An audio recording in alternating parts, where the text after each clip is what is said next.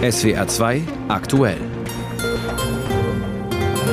Mit folgenden Themen heute bis halb sieben. Die eigene Krankengeschichte ganz einfach in einer elektronischen Akte. Wie Bundesgesundheitsminister Lauterbach die Digitalisierung im Gesundheitswesen vorantreiben will. Eine katholische Kirche, die alle begrüßt und niemanden verletzt. Wie der synodale Weg die Reformen beschleunigen will. Und ein Brief der nicht mehr kommt, wie Verdi-Mitglieder die Post in die Knie zwingen wollen. Darum geht es um kurz nach halb sieben in SWR 2 aktuell. Jetzt Wirtschaft, genau. Jetzt ist es kurz nach 18 Uhr. Ich bin Konstanze Schirrer. Guten Abend. Eine Krankschreibung von der Ärztin. Das bedeutet für die Patientin, zur Ärztin gehen, Zettel in gelber Farbe in dreifacher Ausführung entgegennehmen für Arbeitgeber, Krankenkasse und sich selbst und jeweils dem Adressaten zukommen lassen. Ein Befund vom Facharzt dem Hausarzt zukommen lassen, das bedeutet für den Patienten den Brief vom Facharzt entgegennehmen, zum Hausarzt fahren, ihn dort aushändigen. Ein Rezept in der Apotheke einreichen, das wiederum bedeutet, sämtliche Taschen auf der Suche nach dem säuberlich gefalteten rosa Schein zu durchwühlen. So so ist das gängige deutsche Prozedere zwischen Ärztinnen und Patientin. Umständlich, aufwendig, überholt. Bundesgesundheitsminister Karl Lauterbach will das ändern. Er will die Digitalisierung im Gesundheitswesen vorantreiben. Bis Ende 2025 sollen 80 Prozent 80 Prozent der Patienten eine elektronische Akte haben. Alle die sich nicht ausdrücklich dagegen aussprechen, sollen sie bekommen. Womit das Durcheinander bei den eigenen Gesundheitsdaten ein Ende haben dürfte. Der Datenschutz muss natürlich beachtet werden, wird er auch, sagt jedenfalls Lauterbach. Und er kündigte heute an, das elektronische Rezept solle Anfang kommenden Jahres verbindlicher Standard sein. Aus Berlin Dietrich Karl Meurer. Röntgenbilder auf CDs, Befunde abgeheftet in Aktenordnern, Faxe, die von Praxis zu Praxis gesendet werden. All das ist noch immer Alltag in Deutschland. Und so überrascht es nicht, dass der Bundesgesundheitsminister der Digitalisierung im Gesundheitswesen ein schlechtes Zeugnis ausstellt. Hier haben wir wirklich wahrscheinlich sogar mittlerweile jahrzehntelange Rückstände. Digitalisierung mache die Behandlung besser und schaffe wichtige Bedingungen für die medizinische Forschung in Deutschland, sagt Karl Lauterbach und formuliert das Ziel. Mit einem also äh, Turboschub wollen wir hier den Anschluss erreichen. In den kommenden Wochen will der SPD-Minister ein Gesetzespaket vorstellen, das die Digitalisierung voranbringen soll.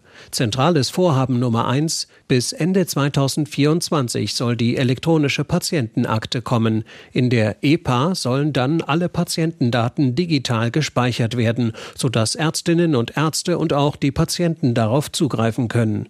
Dies könnte helfen, zum Beispiel teure Doppeluntersuchungen zu vermeiden oder gefährliche Wechselwirkungen bei Medikamenten zu verhindern. Die EPA gibt es schon seit 2021 auf freiwilliger Basis, aber wird nur von weniger als einem Prozent der gesetzlich Versicherten genutzt. Lauterbach will nun erreichen, dass wir bis 2025 80 Prozent der Versicherten mit einer elektronischen Patientenakte äh, versehen haben wollen. Wer das nicht möchte, muss selbst aktiv werden und widersprechen. Das soll auch möglich sein beim zentralen Vorhaben Nummer zwei, der bessere Zugriff der medizinischen Forschung auf anonymisierte Patientendaten. Der sei dringend notwendig, damit Deutschland in der Forschung nicht noch weiter zurückfällt, sagt der Kölner Krebsforscher Michael Halleck. Der Vorsitzende des Sachverständigenrats Gesundheit und Pflege erinnert an die Probleme während der Corona-Pandemie dass wir ständig nach England und nach Israel und irgendwo sonst hinschauen mussten, um zu verstehen, bekommt man Long-Covid noch mit wie viel Impfungen, weil wir dazu null eigene Daten aus der eigenen Versorgung hatten und das ist immer noch so. Das heißt, wir müssen ein System schaffen, wo wir aus der eigenen Versorgung lernen. Wir haben mal den Begriff Wissen generierende Versorgung geprägt und dass die Routineversorgung in diese Daten mit einfließen darf was momentan so gut wie unmöglich ist. Zwar betont Gesundheitsminister Lauterbach, dass der Datenschutz nicht auf der Strecke bleiben soll, doch bei Kritikern bleiben Zweifel. Dirk Lanzerath, der Mitglied der Ethikkommission bei der Bundesärztekammer ist, erinnert daran, dass es sich bei Patientendaten um äußerst sensible Informationen handelt. Und wenn die in die Forschung transferiert werden, dann äh, verlasse ich diesen geschützten Raum und äh, dann brauche ich robuste Schutzmechanismen, dass die Daten nicht missbraucht werden. Kritik kam von der Kassenärztlichen Bundesvereinigung. Lauterbachs Pläne seien überhastet. Der Zeitplan zur Einführung der elektronischen Patientenakte sei unrealistisch. Die elektronische Patientenakte soll kommen und zwar bitte so schnell wie möglich, sagt Birte Sönnigsen in ihrem Kommentar. Es wird immer noch gefaxt, gemailt und es werden Akten auf Papier gepflegt. Doppelte Untersuchungen finden statt, weil die Befunde nicht beim richtigen Arzt oder der richtigen Ärztin ankommen. Damit muss Schluss sein. Es ist richtig, dass der Gesundheitsminister mehr Tempo bei der elektronischen Patientenakte will. Tempo ist mehr als angebracht. Die Idee gibt es seit 20 Jahren. Seitdem hat sich aber wenig getan. Dabei kann sie helfen, Mediziner zu entlasten, Geld zu sparen und im Notfall sogar Leben retten. Karl Lauterbach will, dass schon im nächsten Jahr alle automatisch eine digitale Akte bekommen. Wer das nicht will, muss dann aktiv widersprechen. Aber damit die Akte ein Erfolg wird, muss noch einiges passieren. Sie muss technisch endlich so weit sein, dass dort alle Daten gespeichert und zwischen Ärztinnen und Ärzten ausgetauscht werden können. Ja, Tempo ist wichtig, Datensicherheit aber auch. Deswegen dürfen die Bedenken nicht einfach weggewischt werden. Gesundheitsdaten gehören zu den sensibelsten, die wir haben. Statt den Datenschutzbeauftragten zu entmachten, wie es der Gesundheitsminister plant, sollte er lieber dafür sorgen, dass gute Grundlagen für die Datensicherheit geschaffen werden. Dass dies dringend nötig ist, zeigen zahlreiche erfolgreiche Hackerangriffe, etwa auf Krankenhäuser. Nur wenn Patientinnen und Patienten das Gefühl haben, dass ihre Daten wirklich sicher sind und sie selber entscheiden können, wer darauf zugreifen darf, werden sie mitmachen. Der Gesundheitsminister will Jahrzehnte der verpassten Digitalisierung aufholen. Das ist gut, aber er muss dafür sorgen, dass vor lauter Tempo nicht wichtige Dinge auf der Strecke bleiben. Ein Kommentar von unserer Berliner Korrespondentin Birte Sönnigsen. Die Digitalisierung im Gesundheitswesen stand schon bei der Großen Koalition aus CDU und SPD auf dem Plan, wurde nicht wirklich was draus. Beobachter sagen, es sei zuletzt überhaupt aus manchen Vorhaben der Großen Koalition nichts mehr geworden. CDU und SPD haben Deutschland lange gemeinsam regiert. Anfangs galt die GroKo als Garant für Stabilität, zuletzt eher als Garant für Stillstand. Letzterer Eindruck haftet einem Bündnis aus CDU CDU und SPD einer großen Koalition noch immer an und ist derzeit eher verpönt. Und trotzdem verhandeln CDU und SPD im Land Berlin genau darüber. Seit heute. Sabine Müller. Unter anderem soll es die günstigen Monatstickets für den Nahverkehr weiterhin geben. Regulärer Preis 29 Euro, das ermäßigte Sozialticket für 9 Euro. Beim zentralen Thema Verwaltungsreform werden die Eckpunkte, die die aktuelle rot-grün-rote Regierung erarbeitet hat, Grundlage für weitere Beratungen sein. Außerdem wollen CDU und SPD die Polizei besser ausstatten, für mehr Lehrkräfte und bessere Schulgebäude sorgen und am Plan festhalten, dass das Land Berlin die Fernwärme zurückkauft. Ebenfalls auf der Agenda die Absenkung des Wahlalters auf 16 und ein Rahmengesetz, um handlungsfähig zu sein, falls eine Expertenkommission und Gerichte zu dem Ergebnis kommen, dass Enteignungen großer Wohnungsbaufirmen rechtssicher machbar sind. Sowohl CDU-Chef Kai Wegner als auch SPD-Chefin Franziska Giffey betonten demonstrativ, wie zügig, professionell und sachorientiert die Zusammenarbeit sei. Das heute beschlossene Papier sei eine sehr gute Grundlage für die weiteren Verhandlungen. Beim heutigen Treffen wurden 13 Arbeitsgruppen zu Fachthemen eingesetzt, die ab Anfang kommender Woche regelmäßig tagen. CDU-Chef Kai Wegner gab sich optimistisch, dass bis Ende März ein gutes Ergebnis der Koalitionsverhandlungen vorliegt. Dem muss bei der CDU dann ein Parteitag zustimmen. Die SPD befragt ihre Mitglieder, ob sie eine schwarz-rote Koalition wollen. SPD-Co-Chef Raed Saleh sagte, er sei felsenfest davon überzeugt, dass die Parteibasis mit großer Mehrheit zustimmen werde. Ende April, so der Plan, soll die Regierung dann endgültig stehen und Kai Wegner zum regierenden Bürgermeister gewählt werden. Es wäre zwei aktuell um 18.14 Uhr genau. So kann es mit der katholischen Kirche nicht weitergehen. Das dachte man gerade erst wieder, als die Missbrauchsfälle im Bistum Mainz bekannt wurden. Das dachten auch viele Laien und Kleriker, als 2018 eine Studie veröffentlicht wurde, die bundesweit sexualisierte Gewalt in, in der katholischen Kirche untersucht hat. Und sie machten sich gemeinsam auf den sogenannten synodalen Weg, diese Laien und Kleriker, um die Kirche zu reformieren. In regelmäßigen Abständen trifft sich seitdem die Synodalversammlung, um über die ganz großen Themen zu beraten und Reformvorschläge zu erarbeiten. Heute hat die fünfte und letzte Versammlung begonnen. Aus Frankfurt Lothar Bauerochse. Die Verantwortlichen des synodalen Weges haben ihren Willen bekräftigt, den Reformprozess zu einem erfolgreichen Abschluss zu bringen. Ziel sei es, die Kirche zukunftsfähig zu machen, erklärten die beiden Präsidenten Irme Stetter-Karp und Bischof Georg Betzing. Die von Missbrauchsskandalen erschütterte katholische Kirche müsse ein Ort werden, wo Menschen gesehen werden, so Stetter-Karp. Nicht die Institution Kirche dürfe im Vordergrund stehen. Der Limburger Bischof Betzing erklärte, in Zukunft müssten Entscheidungen in der Kirche in größerer Gemeinsamkeit von Bischöfen und Laien vorbereitet und getragen werden. Nur eine synodale Kirche sei eine zukunftsfähige Kirche. Vor Beginn der Versammlung hatten sowohl konservative Katholiken wie auch Reformgruppen lautstark vor dem Konferenzhaus demonstriert. Die zur Beschlussfassung anstehenden Reformprojekte, wie etwa die Zulassung von Frauen zum Priesteramt oder die Segnung von homosexuellen Partnerschaften, sind durchaus umstritten, auch unter den Bischöfen. Ob die vorbereiteten Reformpapiere die nötige Zweidrittelmehrheit finden, ist derzeit unklar. Dabei ist der Druck eigentlich groß, denn Jahr für Jahr treten weiterhin Zehntausende deutsche Katholikinnen und Katholiken aus der Kirche aus. Es dürfte allerdings trotzdem wohl kaum gelingen, das Kirchenoberhaupt von weitreichenden Änderungen zu überzeugen. Gerade erst hat Papst Franziskus wieder davor gewarnt, auf, Zitat, pseudo-kirchlichen Wegen zu wandeln und der, Zitat, weltlichen Logik von Zahlen und Meinungsumfragen zu folgen. Wie erfolgversprechend ist der synodale Weg also? Darüber habe ich für das SWR 2 Tagesgespräch mit Lioba Hochstrat von Wir sind Kirche gesprochen. Frau Hochstrat, zum gestrigen Internationalen Frauentag rief der Papst auf dem Petersplatz in Rom zum Applaus für die Frauen auf, lobte ihre zarten Herzen und sprach ihnen seinen besonderen Segen aus. Haben Sie sich gefreut? Ich glaube, das ist ähm, etwas schwierig zu beantworten. Die, allein die Bezeichnung zarte Herzen ist ja schon sehr vereinnahmt und suggeriert, dass Frauen auf eine ganz bestimmte Art existieren und ein ganz bestimmtes Wesen an den Tag legen.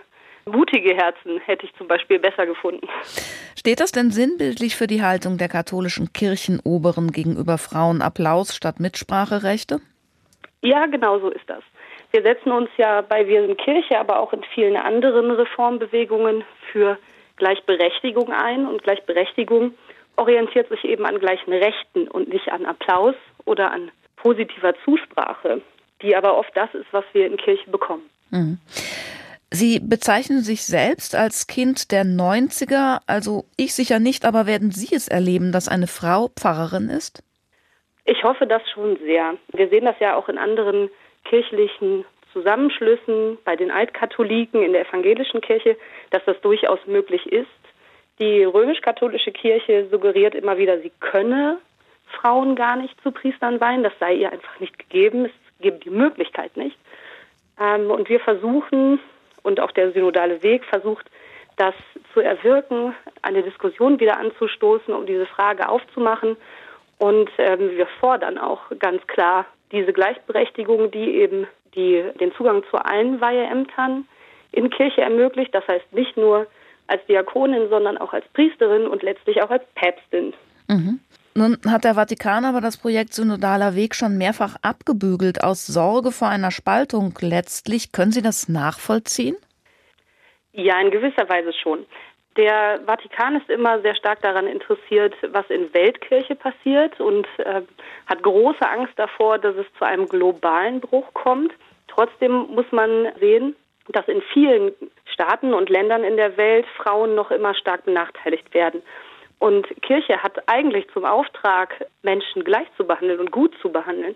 Das bedeutet, Kirche hat eigentlich eine Verpflichtung dazu, Gleichberechtigung voranzubringen. Wir, wir sprechen beim synodalen Weg nicht nur über die Gleichstellung von Frauen, das nur mal nebenbei. Es geht um viel mehr. Wir haben uns jetzt das heute rausgepickt. Also ich verstehe Sie richtig. Sie sagen, Sie geben sich nicht zufrieden mit kleinen Veränderungen. Sie werden also nicht aufgeben. Nein, wir werden nicht aufgeben und wie Sie sagen, auch viele andere Gruppen werden in Kirche diskriminiert und auch das ist ein großes Thema. Allein die Betroffenen von Missbrauch, von sexualisierter, aber auch spiritueller Gewalt sind ja eine, eine große Gruppe, die Verletzungen erfahren hat und auch immer noch erfährt. Sie geben nicht auf, aber viele Kirchenmitglieder geben auf, rennen in Scharen davon. Welchen Spielraum haben oder hätten denn einzelne Kirchengemeinden für Reformen? Einzelne Kirchengemeinden sind häufig davon abhängig, in welchem Bistum sie sich befinden. Das bedeutet, abhängig vom Bischof kann man eine Änderung des Arbeitsrechts erwarten und die ist auch vielfach schon umgesetzt worden. Man kann damit rechnen, mehr Offenheit zu begegnen. Vielleicht gibt es dann auch irgendwann Gleichstellungsbeauftragte in den Bistümern, was leider überhaupt nicht selbstverständlich ist. Das ist aber im Moment überaus willkürlich und abhängig davon, was der einzelne Bischof möchte. Und das bedeutet, in der Bistumsgrenze zwischen Aachen und Köln zum Beispiel ist es enorm ausschlaggebend, wo ich mich gerade befinde, wo ich arbeite. Ich bin zum Beispiel Religionslehrerin und arbeite im Bistum Aachen. Das bedeutet was ganz anderes für meine Rechte oder für die Möglichkeiten, die mir geboten werden, als im Bistum Köln zu Inwiefern? Ähm, Im Bistum Köln wäre ich zum Beispiel, wenn ich nicht heteronorm lebe und bin, jemand, der ausgeschlossen wird, wenn es darum geht, Religion zu unterrichten.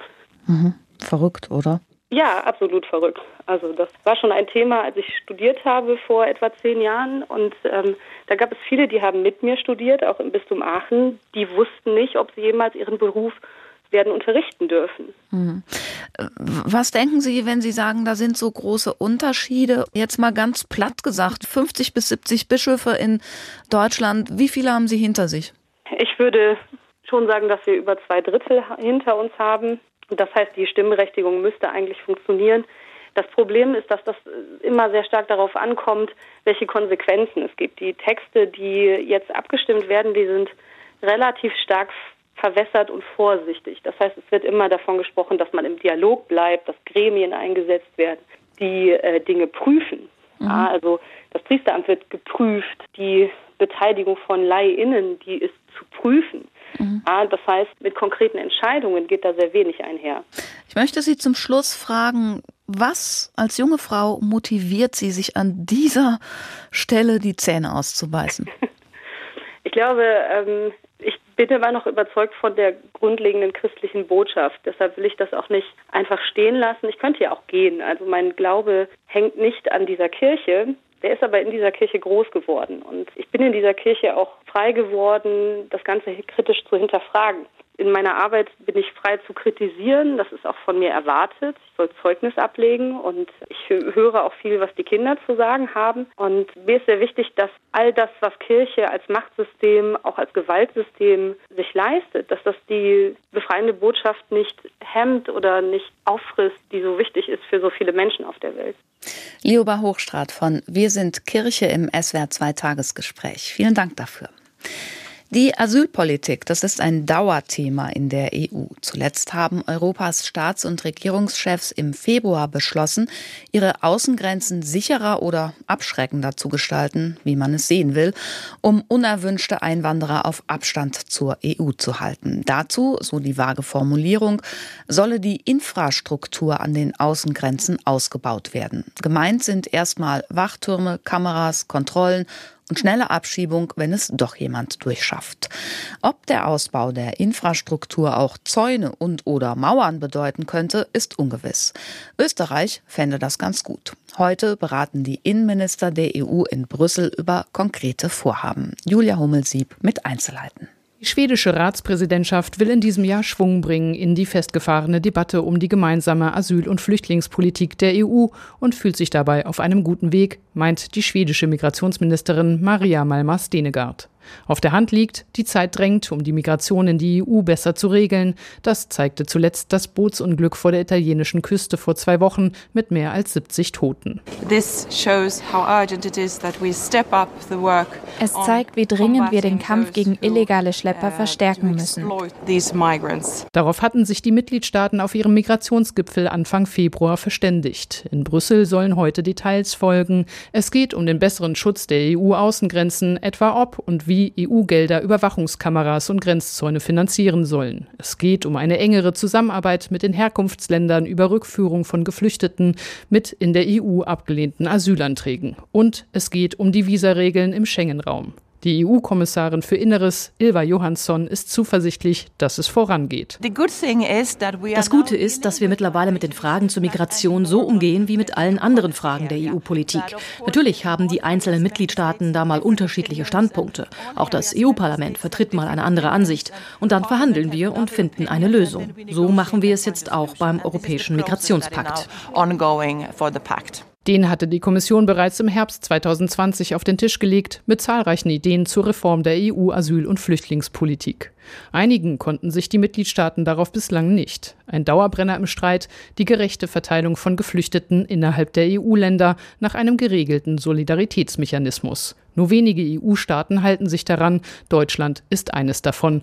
Für Bundesinnenministerin Nancy Faeser von der SPD gehört das schlicht dazu. Es kann nicht sein, dass wir nur darüber reden, ob die Grenzen rund um Europa hochgezogen werden, sondern es geht darum, ein gemeinsames Asylsystem zu haben mit einer gerechten Verteilung, ähm, dass nicht einzelne Staaten alles stemmen müssen. Der Streitpunkt stand allerdings heute nicht auf der Tagesordnung. Innenministerin Faeser will das trotzdem ansprechen. Genau wie das Einhalten der Dublin-Regeln. Italien hält sich seit Monaten nicht mehr daran, dass es Geflüchtete zurücknimmt, die trotz laufendem Asylantrag dort weiter in andere EU-Länder gereist sind. In Deutschland betrifft das aktuell tausende Menschen. Feser mahnt. Ich werde sehr stark dafür werben, dass die Staaten sich ihrer Verantwortung bewusst sind. Das ist Gesetz ähm, und sie sind eigentlich verpflichtet zurückzunehmen. Und daran werde ich heute auch noch mal sehr stark erinnern. Unwahrscheinlich aber, dass Italien heute einlenken wird, auch wenn sich die EU-Mitgliedstaaten erst Ende vergangenen Jahres noch einmal zur Rückkehr zu den Dublin-Regeln bekannt hatten. Und solange dies nicht geklärt ist, wird es auch schwierig mit der Einigung auf eine gemeinsame Asyl- und Flüchtlingspolitik in der EU. Bis zum Sommer müsste die Kommission die Details parat haben, damit das Ganze überhaupt noch vor der nächsten Europawahl in gut einem Jahr gelingen kann. Julia Hummelsieb hat berichtet. Anfang der Woche haben wir in einer unserer Sendungen über eine neue Studie zum Lehrermangel gesprochen. Demnach fehlen in Deutschland geschätzt rund 50.000 Lehrkräfte, Tendenz steigend. An den pädagogischen Hochschulen in Baden-Württemberg sind jetzt noch Studienplätze für das Lehramt an Haupt- und Realschulen frei, weil zum ersten Mal nicht genügend Anfänger gefunden wurden. Das könnte auch daran liegen, dass das Land nicht so pfleglich mit angehenden Lehrern umgeht. Knut Bauer. Eigentlich hatte der angehende Realschullehrer alles geregelt. Nach seinem Studium an der PH Schwäbisch Gmünd war er für das Referendariat bereits in Kontakt mit einer Schule im näheren Umkreis seines Wohnortes Stuttgart. Da man ja die Möglichkeit hat, Schulwünsche abzugeben, habe ich das natürlich gemacht und habe dann eine passende Schule gefunden. Ich hatte das Okay der Schule. Nicht aber das Okay der Schulverwaltung. Kurz vor Weihnachten bekam er eine Zuteilung nach Rottweil, wo am 1. Februar das Referendariat begonnen begonnen hat. Ein Zimmer hat er bis jetzt nicht gefunden. Gelanden bin ich dann letztendlich noch weiter weg als Rottweil von Stuttgart aus gesehen. Seitdem muss ich jeden Tag 230 Kilometer an meine Schule pendeln. Mit dem Auto sind das drei Stunden hin und zurück. Rund 5000 angehende Lehrkräfte kommen laut Kultusministerium jedes Jahr zum Vorbereitungsdienst an die Schulen. Die Verteilung erfolgt nach sozialen Kriterien wie Kinder- oder Familienstand. Außerdem müssen auch ländliche Regionen versorgt werden, sagt Kultusstaatssekretär Volker Schebesta. Es ist eine regionale Verteilung und was man dabei sehen muss, ist natürlich auch, dass wir einen flächendeckenden Lehrereinsatz hinterher auch haben wollen. Das heißt, fast ein Viertel aller Referendare sind in den letzten fünf Jahren nicht an ihren Wunschorten gelandet.